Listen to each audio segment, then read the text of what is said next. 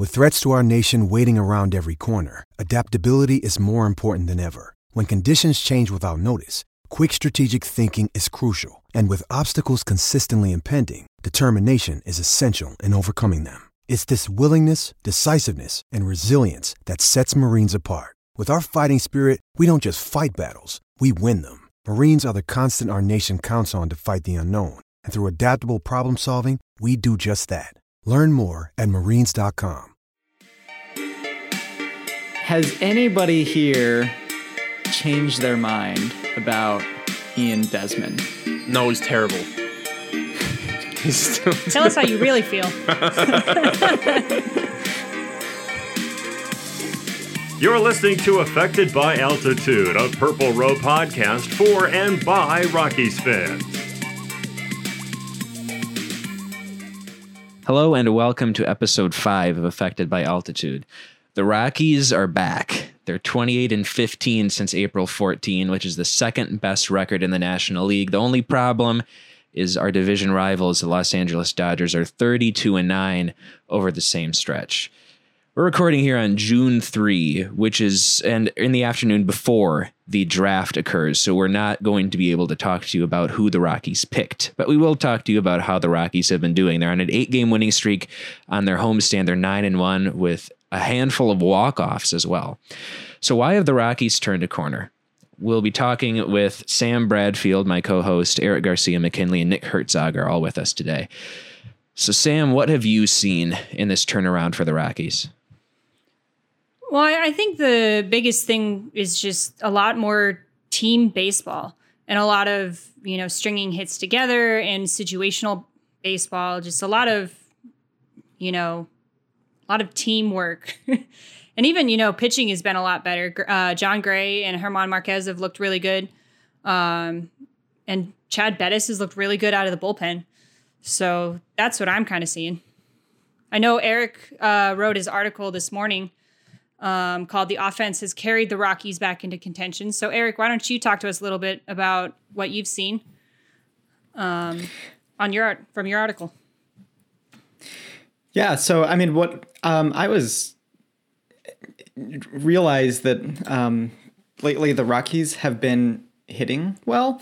Um, so the thing that's the thing that's really popped out to me is that uh, since the Rockies have um, after those three and twelve start, they've gone. Was it? What did you say? Was 28 and 15. 28 and 15. So since then, so since April 14th, like the offense has been carrying the team. And which is which is kind of surprising because the common wisdom heading into the season was that it was the offense that was the weakness and there was the pitching that was going to be uh, that was going to to carry the team again but that that hasn't been the case at least since april 14th so i wrote an article on mon- that published on monday and like almost everybody has been hitting well and this has been pretty this has been pretty it's pretty surprising actually. I mean nolan arenado yeah he's been lights out incredible. He's hitting since april 14th 380 429 obp 754 slugging. Like come on it's like amazing it's really amazing. But a bunch of other guys are really hitting well as um too that hasn't um that we wouldn't have really expected. And like one one i have to like point out is like ian desmond. Like since april 14th ian desmond has been legit good. Just like flat out good. And this is kind of surprising to me because uh, so when, when we started the season and not long afterwards like a week maybe two weeks into the season people started talking about ian desmond like the things that he's changed. Like he's hitting the ball harder. His exit velocity his average exit velocity is a little bit higher. He's not hitting nearly as many ground balls. And i was like yeah those are all really good things. But he was hitting like 115 at the time. So i was like okay well sure i mean and you know i'm you know i'm i'm inclined to to really uh take those process things uh, uh seriously but it's like okay well that's all great but if you're still hitting like 115 then what does any of it really matter um, but since then, he's completely turned it around. So since April 14th, I mean, uh, well, he's turned it around um, results wise. The process stuff is still is still relevant. He's hitting 287, 371 OBP, 574 slugging, which is like all about 30% better than league average.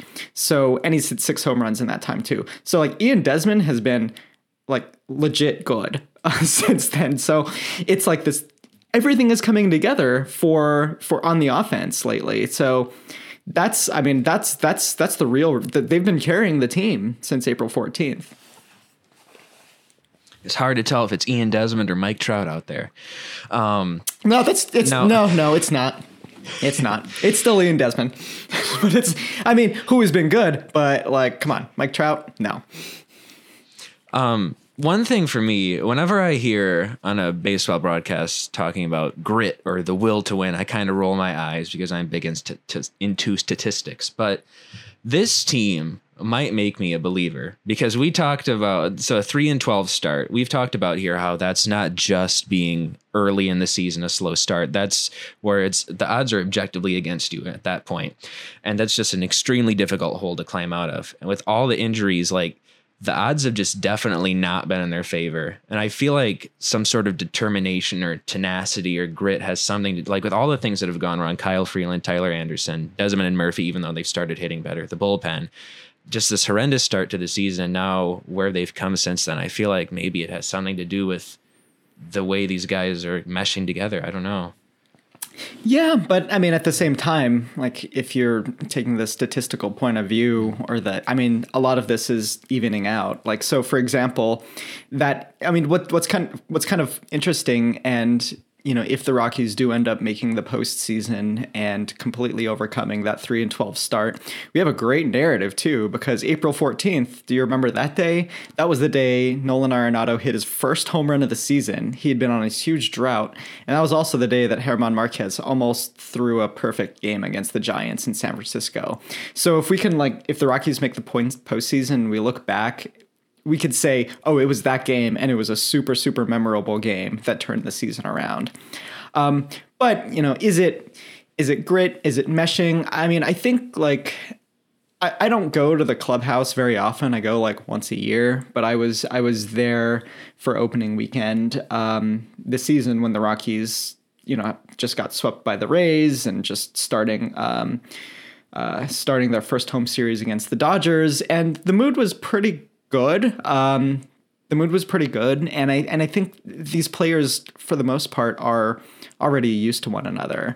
I mean, so I think they didn't have to they didn't have to refine their you know team chemistry. They've always been a team with uh, good team chemistry, even with this composition. So I don't know. I think I think they're mostly just I think they're mostly just playing better. They were just they were just super underperforming early in the season, um, but now like the offense is like I mean arguably like there's some players on the offense that are overperforming, which brings up the question about the pitching. So if the offense is carrying the team, the pitching is not doing so well.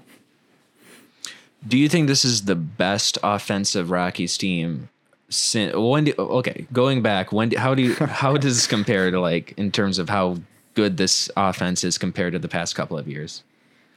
Um. Oh. Com- well, compared to the past couple of years, um, a better for sure. I think. I think compared to the past couple of seasons, this offense is on the whole better. And I have. I have an example for this. Uh, um, that I can that I can bring up right now.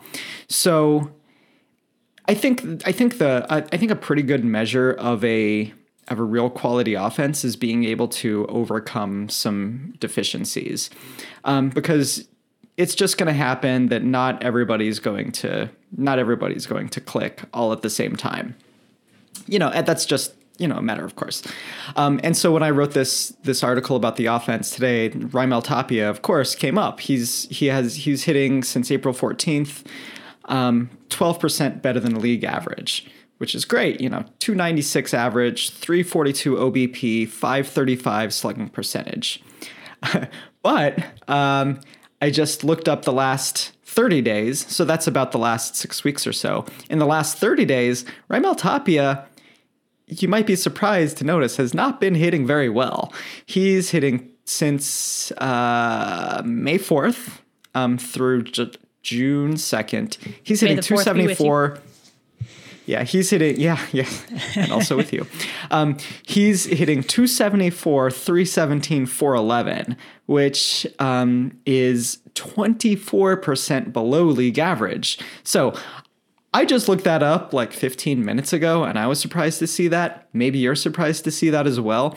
But I think that's a sign of a good offense that, like, wow, one of these hitters that everybody thinks has been like totally locked in lately has actually not been very good for the past 30 days, but nobody's really noticed because so many other hitters um, are carrying the weight. So um, I think that's like for the past couple of seasons, that's not something that could have really been hidden um, because there was so much reliance on guys like Arenado and Story and Blackmon. And if one of those guys um, went cold at a time, then like then then the the entire offense wasn't hitting. It kind of almost reminds me of a couple years ago when the the Diamondbacks got JD Martinez, and it was kind of funny because at that point Paul Goldschmidt hit his I think like second slump of the year. He always slumps in May, and then he hit this massive slump in like August. But that was right at, right around the time they signed JD Martinez, who was of course was hitting the ball out of the park every other game, and so you kind of forgot that Goldschmidt was terrible at that point because Martinez was just obliterating it. So it, it's kind of kind of the same thing here. You know, I mean, Tapia hasn't been very good, but everybody else has been fine eh, or better than fine, I suppose. So you kind of forget. yeah, yeah. I mean, yeah, and I think that's like, I mean, I think that's that's that's a sign of a good offense. Like the other the other ones will carry your weight not too much reliance on a single person there's i mean this is it's really it's a long way of saying depth and so this team has on the offense um, more depth than the past couple of seasons. So moving into the pitching, um, it's been the starting rotation has been kind of a concern beyond Jon Gray and German Marquez. And Antonio Senzatela had a good start on Sunday. I saw his DRA minus actually improved by 20% after that one good start.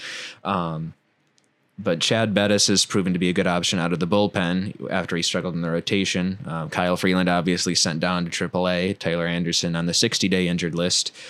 Mm-hmm. Um, what are we looking at here? Because Peter Lambert, uh, Thomas Harding was tweeting might be getting a call up to make a start in the next week here.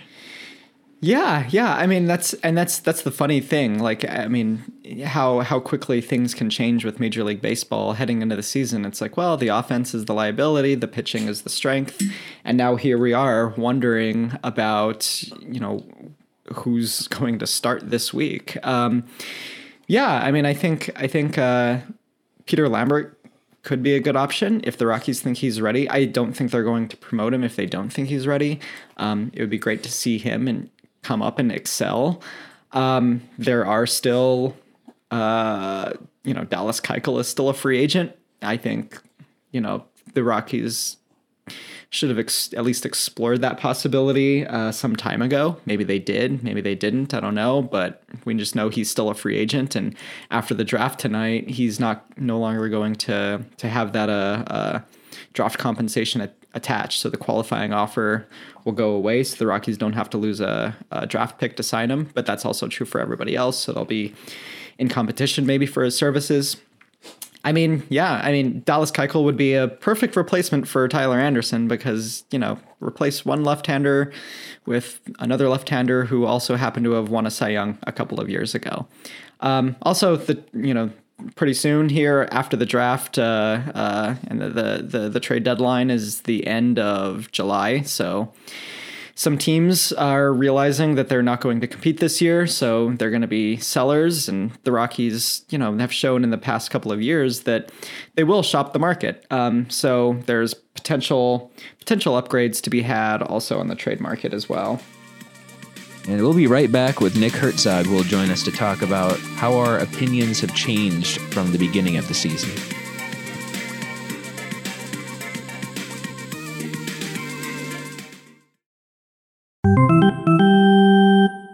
View from the party deck. Alrighty, we are back and we are joined by Nick Herzog. How are you today, Nick? Good guys, how you doing? So we wanted to talk to you and talk all of us about some opinions we had early on in the season, some predictions we had um, that maybe we changed our minds about. Do you have anything? Well, so I predicted at the beginning of the season that the Rockies were going to win 93 games this year. Um, I'm going to back off on that opinion probably. I'm going to say they're going to win 92 games this year. That's where I'm at now. Bold. I think it's a good team. I still do. And the, so here's the thing. You know, we thought the the pitching was going to be the strength. Um, the last two years it has been. It looked like the rotation was going to be really solid coming into this year. There were some uh, pitchers available. You talked about Dallas Keuchel. There's some some moves that could be made to strengthen the rotation. Um, there's some some depth in the minor leagues with, with Peter Lambert, for example. I, I thought the, the the pitching w- would roll, and I thought the offense would be better. So I thought an improved record um, would would follow. But you know, this year obviously the rotation has had its struggles, but the offense has been so much better than I was expecting, especially this early stage in the year. I mean, this last month has been um, some of the best offense we've seen from the Rockies team in I, years, a number of years. I, I think I can't remember the last time they were this collectively hot. Um, and so I think I, I think what we're seeing is a really good combination of talent on offense. Um, there's a, a few a few people hitting over what they probably will average out. Uh, Tony Wolters comes to mind. Probably not going to be a a 304 hitter by the end of the season with a almost 800 OPS. Um, so some things will come back to the mean, but um, I think overall there's there's a lot more depth here uh, than this team had last year.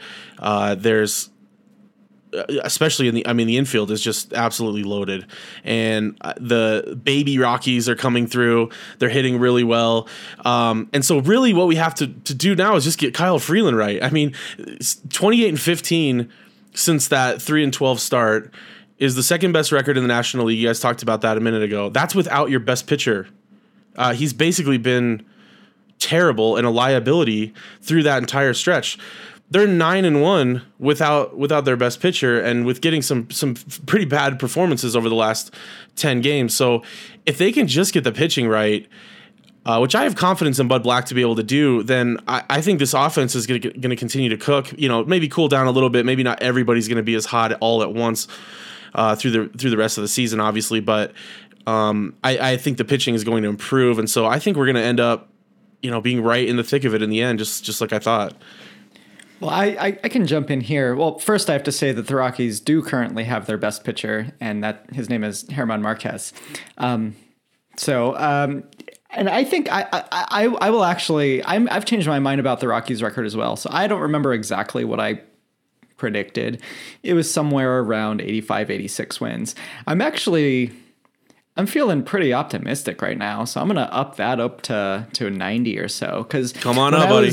Yeah, so I'll, I'll go to that 90, which is you know on the cusp of uh, playoff contention, and you know la- last year we like there were a lot of a lot of folks. Um, sort of uh, I guess there was much much maligning going on for run differential and like run differential don't pay attention to it. But like you know I mean people pay attention to run differential because it's actually a pretty good indicator of how good a team actually is. Um, not just the offense but the team as a whole. So that's why people pay attention to it. That's why people were talking about it. It makes sense. Um, and so one thing that I found, um, we were, we talked earlier about uh, you know, my article about the Rockies offense carrying the team back to contention. And since April 14th, since they have had this record, their run differential is plus 50, which is really good. And so I I'm, feeling pretty good about the depth of the offense. I'm pretty feeling pretty good that Kyle Freeland's going to come back and resolve some of those command issues. Um, there's still some other things they need to take care of. Maybe you know, maybe fill some holes, but that's what the the trade deadline's for. So yeah, I, I think I'm I think I'm despite the really bad start, I'm revising. I think I think I've changed my mind about how real how good this team really is and where where they'll land. I think it's going to be closer to 90 than 85, which is what I sug- thought earlier in the season. Ben, you were on the on the lower side. Are you are you sticking with the the team being around 500? Um, yeah, and it's it's just because I'm stubborn and like to stick to my guns. Um, they they certainly look better than I thought they would have looked by now, and I hope they exceed my prediction by 20 wins. Um, but Which some would things be a 100, 102 win team. That would, Yeah, that would that'd be, pretty good. But some things I have changed my mind about. Um, I don't think Daniel Murphy's going to hit 30 home runs anymore. Um, he's at three right now, so I don't know what pace that puts him. I don't think it's a it's not a 30 home run pace. Um, and also as for the A nine home run pace. Is that Not with that attitude. the the catching situation I am impressed with. I thought I think a lot of us thought that was going to be a little bleak there with Wolters and Iannetta, but uh, Renee was telling us about how the catch the Rockies don't have a catching problem, and I'm more inclined to believe that now. I think if if Wolters gets on base a third of the time, he's doing enough for me offensively with his with his great defense, and Iannetta's uh, been hitting for power as well. So uh, the catching situation has been pretty good for me. See, I've I've changed my mind a little bit looking through some of the stats of uh, Brendan Rodgers. Earlier on in the season, I was talking with some of my other media friends like uh, Drew Creasman and Patrick Lyons. We talked a lot about it uh, from BSN and how everybody thought he would be a late call up, September at least after the All Star game, um, if not next year. And they called they called him up in May, which I thought personally was a little early, and was interested to see what would happen, especially with McMahon and Hampson already at second base. Um, so I was a little nervous um, just with that whole situation to see how they were going to handle him and how they were going to handle McMahon and everybody else who was out there. And I've actually been pleasantly surprised with how he's performed and how McMahon's performed and how the Rockies have handled him and handled their crowded infield. I think they've actually done a really good job of of juggling that. So that's been something that I've been pleasantly surprised by. Yeah, I'm excited about Rodgers. I mean, uh, you know, he's he came in pretty pretty smoking hot. Um, he's hitting 268 now. Uh, doesn't have a home run yet. The power numbers aren't aren't there yet. But I feel like I, I just like I like what he brings when he plays. I don't know. I feel like every time he plays, he does something to help the team win. I like the attitude he plays with. I, I like how he's aggressive, but he doesn't seem like it doesn't seem like eh, the moment's too big for him. He doesn't seem outmatched, or um, he seems like he belongs on the field right now. And and I, think we're going to see him stick on this team for the rest of the year, and you know, for the foreseeable future. Now, I don't, I, I you know, unless he has a protracted slump.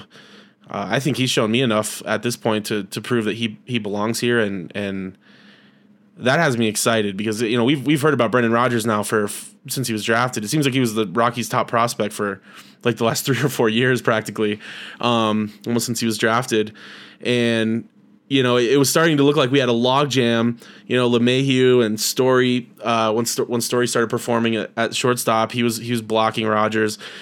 You know, we have McMahon tearing up AAA the last year, and he gets called. You know, has a great spring, and and he gets the call to the big league team this year. It seemed like seemed like Rodgers might get blocked here, but um, I, I, think he's doing enough, and I think Bud Black's done a really good job of handling the load for these guys and juggling minutes and matchups and things. It seems like we're seeing all these guys get time and, and being able to contribute. So I'm really excited about what I'm seeing from all the young guys. David Dahl is absolutely a monster, by the way, and I don't. He's hitting 331 with a 911 OPS right now. I, that's to me, that's the player he is. I don't I don't think he's like overperforming his talent. I mean, I, I I think this really is the type of player that that he can be. Will he be 331 at the end of the season whatever? I don't know, but I I, really I, I don't think I, I don't think what he's doing right now is is anything other than indicative of what kind of player he is, and I'm really excited about what we have there too if he can stay healthy. Yeah, one thing one thing about Brendan Rodgers for me, he's he's just taking good at bats. He's taking really really good at bats, and you know, I mean, one of my fears was like, oh my gosh, are, are the Rockies going to bring Brendan Rodgers up? Are they going to put him on the bench like they did like Raimel Tapia and other guys we've talked about? Are they going to send him back down just to completely overmatch AAA pitching again and again? Um, but there there is actually a difference. I think I think. Um, and I can I can talk I can use this as a segue to the other thing that I've changed my mind about. Like Raimel Tapia a couple years ago, even early this season, he just looked way overmatched against major league pitching, and it's sort of he was always sort of this uh, coin flip prospect. Like is is it going to work? Is it not going to work? I don't know. It could go either way. Um, and it, you know, there are times where I'm like, man, maybe this is just going to be one of those prospects that doesn't pan out. But that that hasn't been the case at all with Brendan Rodgers. He just comes up and he takes good at bats, and he's just like looks like a guy who's like going to stick around. And and the segue is, I think I've changed my mind about Raimel Tapia a little bit, despite what I said earlier about the slump he's been in lately that nobody's really noticed from as far as I can tell. Like, yeah, that guy. I mean, I, I was I was starting to drift towards the maybe he's just going to be one of those guys who doesn't pan out. But now I'm thinking, okay, he's going to have a major league career. Raimel Tapia is going to have a major league career, and glad it's going to be with the Rockies. Yeah, and I guess on that note, I've changed my mind about Garrett Hampson, um, and that's this is a more negative light because he has really looked overmatched by major league pitching this year, and I didn't think that's what we were going to. Because so when he came up last year, he was putting together some really good plate appearances. He was walking. I, re- I remember that walk against Kershaw. That was just a really big uh, situation, but he has really looked overmatched. He's back with the big league club now after having a pretty solid stint after being demoted to AAA. But uh, Hampson has not been what I expected. I am also sticking with my prediction about the Dodgers. I thought that they would be down this year, and I know this at this point in the season, this looks silly. Cody Bellinger is not going to hit 390 for the rest of the season. I'm sorry, he is not that good. I know he's good. Not with that He's not that good. um, they're gonna have some issues with their their old pitching staff. Um, I, I really, I just, they're on pace to win like 110 games right now. This is not happening. I just don't, I do not see the Dodgers being that good. I think they're outperforming right now what their talent level is. Um, and I know that seems stupid right now to say, but I'm going to stick by it. But they do this every year. Like every year, it seems like they have a stretch of like 50 games where they win like 40. like, Yeah. I mean, it's like It usually comes in August though, after they stink for a while. Yeah, this is. It's just not surprising. Well, maybe maybe they're gonna maybe they're gonna be maybe they're gonna have that rough streak late in the season this time around. But it's like. Oh yeah, of course the Dodgers have gone 32 and 9. They do that every damn year. Well, it was really funny because I was talking yesterday with one of my friends on the way to uh, to the Diamondbacks game, and we were talking about Clayton Kershaw. We were just talking about um, aces because I, you know, watched I watched Jacob Degrom pitch against Zack Greinke on Saturday night, and Greinke didn't look very good. Degrom looked really good. That's besides the point. But we were talking about um, Clayton Kershaw, and neither of us could remember if Clayton Kershaw was off the injury list or not. And I think that's kind of so you looked it up and found out that he's actually been pitching okay.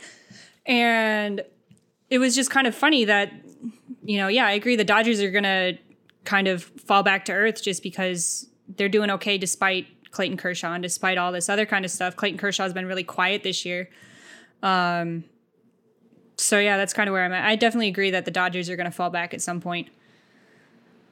Speaking of aces, and I guess this is kind of off topic, but we need to get Herman Marquez to the All Star game. I mean, Arenado and Story are going to be there. I don't think we really have to campaign hard, but Marquez definitely needs to be in there. Just don't call him the ace. Okay.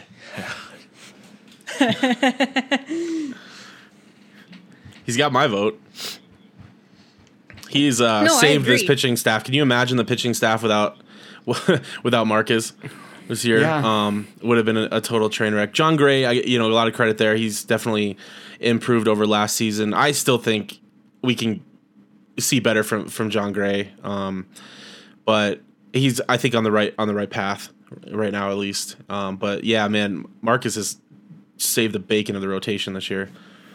Yeah, I think that's that's that's definitely something I've not changed my mind about is that Herman Marquez is actually the he's the guy. He's like I mean Kyle Freeland had a lights out season. Kyle Freeland had a better season in 2018 than Herman Marquez, but even despite that I was I mean coming into this this year I was like yeah, Marquez is the guy.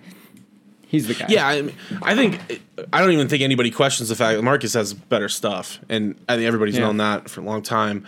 Um, and we we kind of see that you know Freeland has a slim margin for error, and Yeah. he he was walking walking a fine line, and he he kind of he kind of I hate to this analogy, but kind of reminded me of Jeff Francis, um, where you know Francis had a couple of really good years, but he had such a slim margin for error that once he fell off, it was just sort of done. Like he didn't he didn't have the stuff to to overpower guys, and if he wasn't nailing his spots with exact perfection, uh, he was a, a terrible pitcher. And I, I'm hoping that's not the case with Freeland. I mean, I, he's still really young, and I.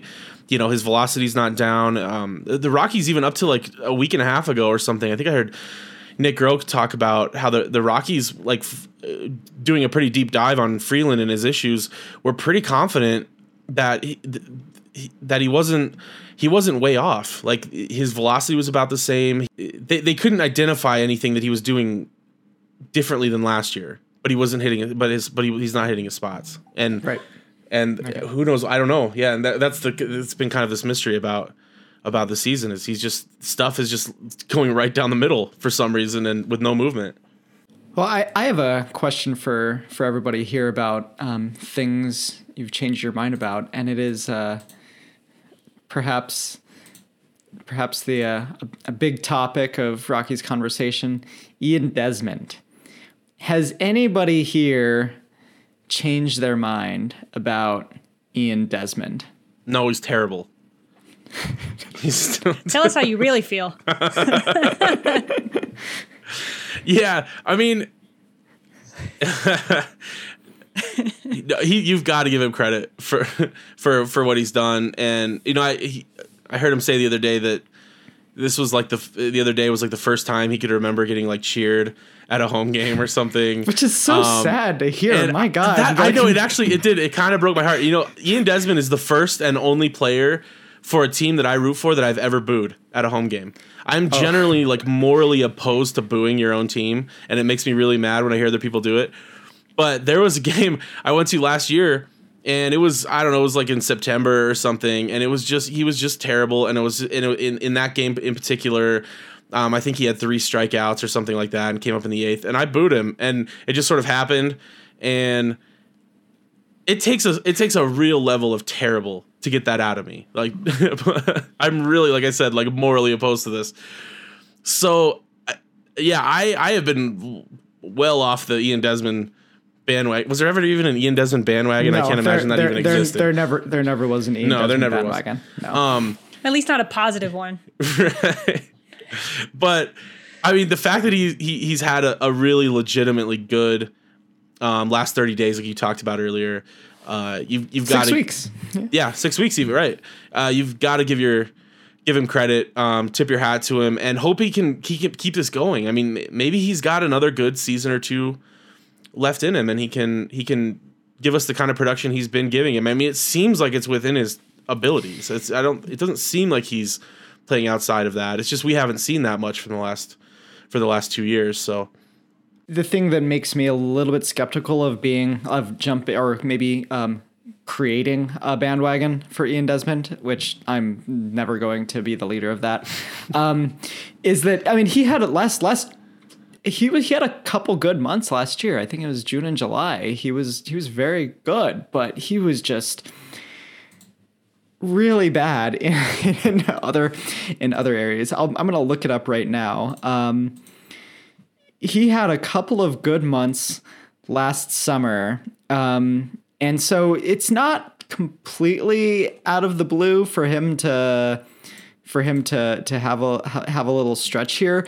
But the, the the thing is, it's like when Ian Desmond goes cold, it's like wow, so cold. He can go very very very cold, where he basically is not hitting anything. So that's that's the that's the worry here, like of putting too much stock into these well, last six and when he weeks.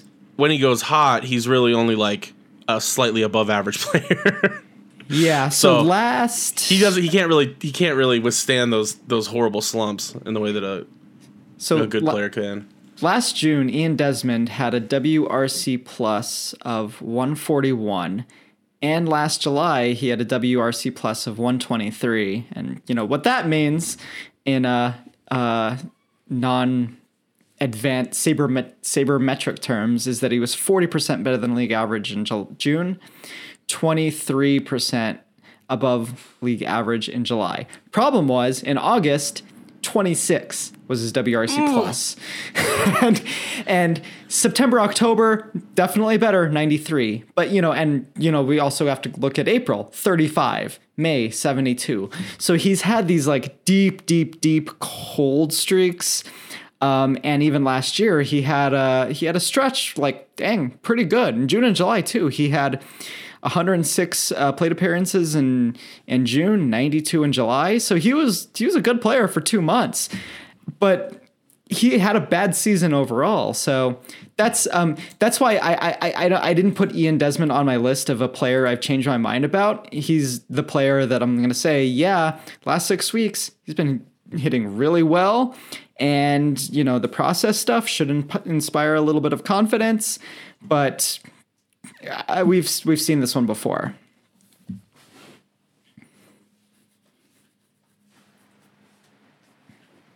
yeah there was a point this season where I wanted him to be DFA'd, and I don't. I no longer do anymore. So I guess my mind has All right, changed. Changed mind.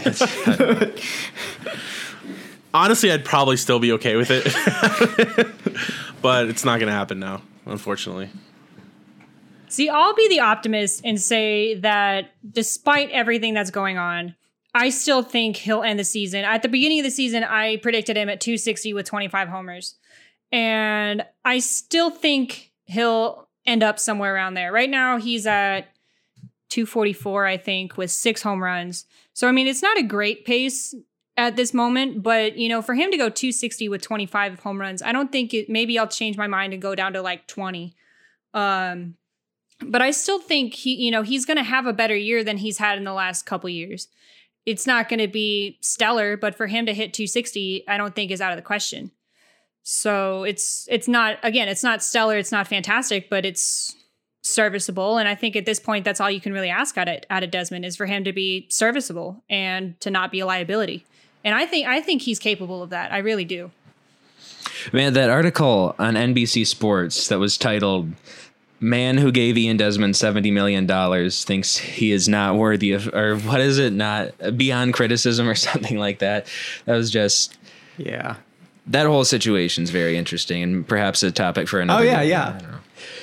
Here's an, yeah another thing I've changed my mind about. I no longer want to meet Jeff Bridich because because he clearly uh, yeah. has contempt for um, the profession of writing about baseball in general. If you do ever meet him, make sure to never give an opinion about anything because he uh, could not care less. Yeah. Apparently. Well, I'm not going to ask him like you know if he's if he happens to be eating a taco. I'm not going to ask him how he thinks about it because like, have you ever run a Taco Bell? No, he's not an expert, right? so I'm curious, um, what you all think about the bullpen. Um, I would give my opinion, but I'm not sure that I have a fully formed opinion yet. And I, I think going into the season, I thought the bullpen that was my big question mark really going into the season. I thought the rotation would be strong, thought the offense would be better, but uh, still not carry the team. Obviously, we've talked about some of those things changing. The bullpen was my question mark, and it kind of still is. I think it's been better than I was expecting, um, but I'm I'm not sure if this is like a uh, something that's going to carry through the rest of the season. What do you guys think about where the bullpen's at? I think it depends on who you're talking about. I mean, O has been not so great, but Oberg has been pitching really well, which is something that I figured would happen. And I feel like, you know, he's been he's been overperforming. He's been doing really well. And I think he'll continue to perform really well. Um the rest of them, yeah, I'm kind of with you there. They're all kind of all over the place, but those are the two that stick out to me. So as a rule, I don't really form that many opinions about bullpens. I just sort of they're the they're the they're the go with the flow um, component of a baseball team. So yeah, Oberg's been great. Love seeing him come in. Bryan Shaw has been surprising, which is again so how good Bryan Shaw has been is an example of why I I I don't venture very many opinions on bullpens or make predictions of how well they'll do. Bryan Shaw, like, who knew he'd be so good? He was terrible the last two seasons. So, yeah, I mean, I'm just gonna go with the flow with the bullpen, see how it goes. I think like the if you're if, if the question is who are the guys I have confidence in right now, I think it's like Oberg and like I don't know maybe Chad Bettis, who's been okay. I actually would say I have I have confidence in Shaw. I guess I guess I do have confidence in Shaw. Estevez, um, Oberg, yeah. uh, Davis when he's healthy. I think McGee is has an ERA of zero at least since he's come back. Um, really, O is a pretty significant problem, I think, and I don't know what can be done about that. Um, yeah, Bettis has also been a very good option out of the bullpen too. I mean, we've seen enough from Mike Dunn at this point, haven't we? That's true. I have a soft spot for him because I have a signed baseball from him, but yeah. Oh, I respect that. He's terrible. That's fair. Yeah. Tell us how you, you have really a signed feel, baseball Nick. from a terrible player. Thanks, gentlemen, for joining us. So that was Nick Herzog and Eric McKinley. Yeah, thank you all for having me. Yep. See ya. See you next time.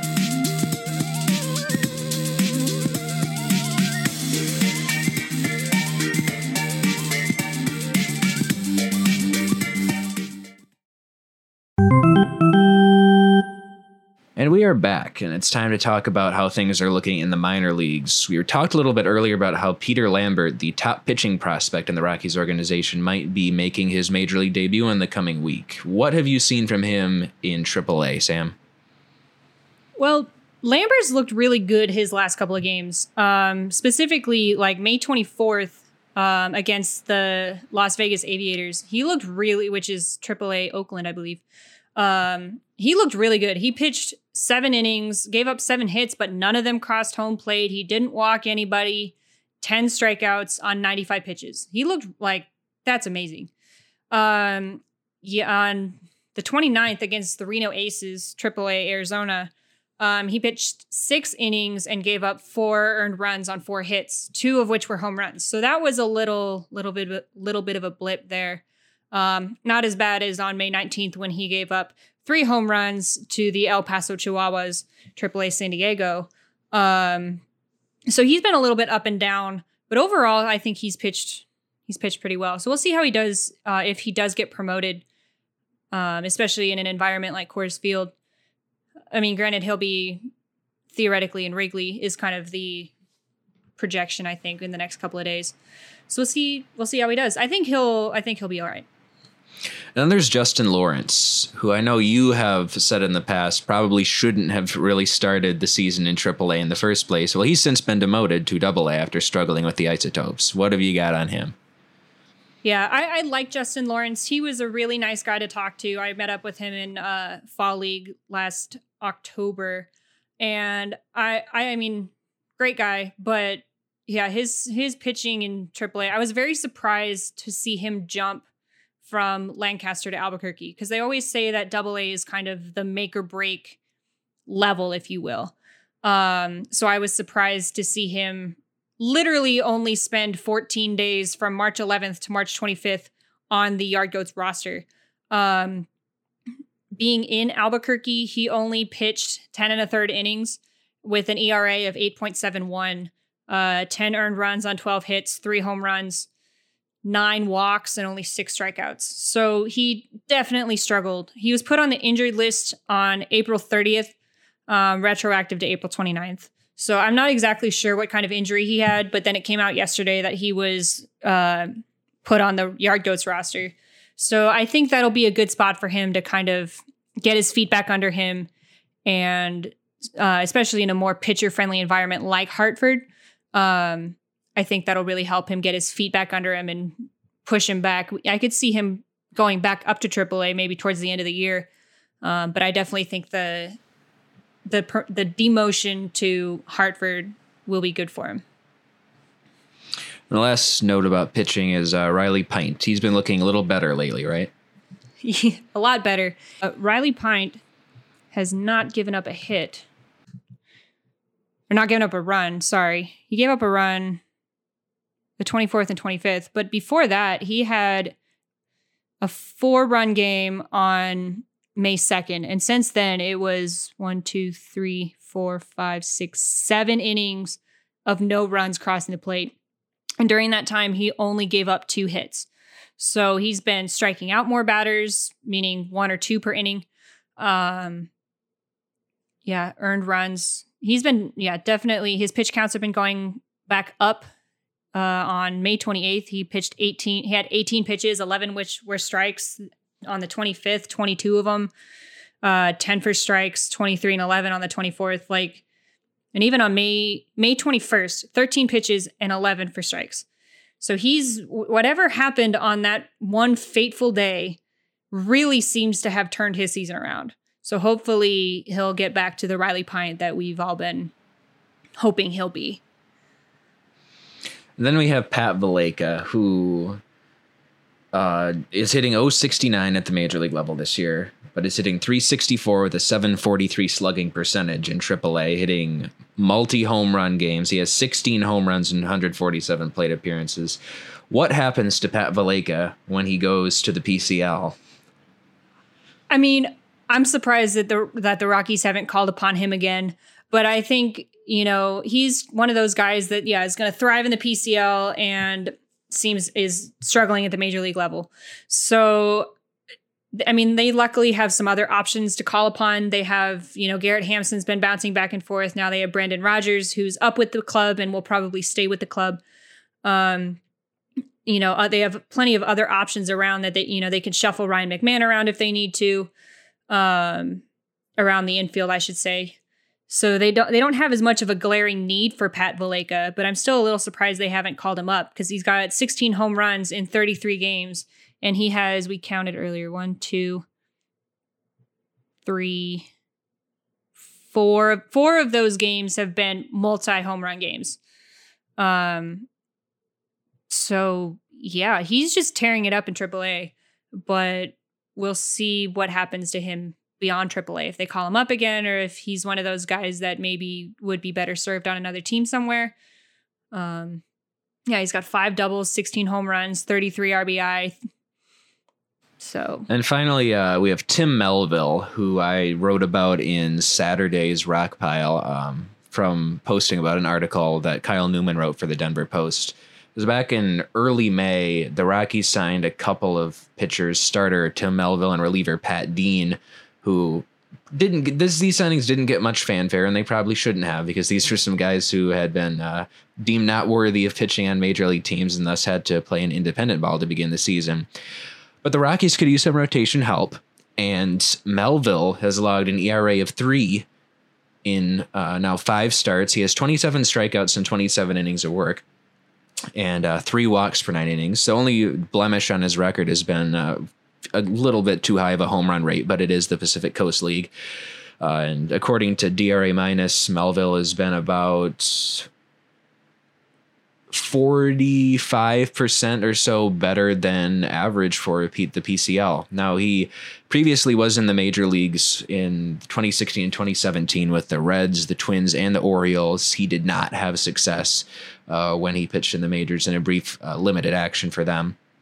But that is a possibility to think about. Melville's 29 years old. He's a former fourth round pick and perhaps he could finally be realizing a little bit of his potential. And perhaps with the openings in the Rockies rotation, he could become an option.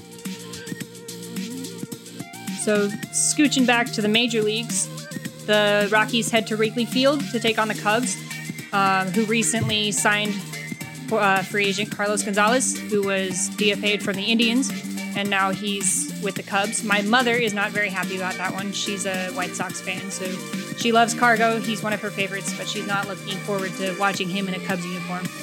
So, um, watching the games over the next couple weeks, June 5th is going to be on MLB Network.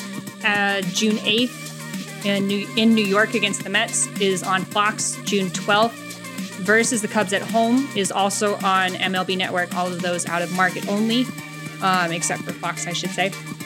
So, yeah, thanks for joining us again for episode five of Affected by Altitude. And maybe in the next time, we'll talk about draft picks, which are coming up tonight. Have a good week.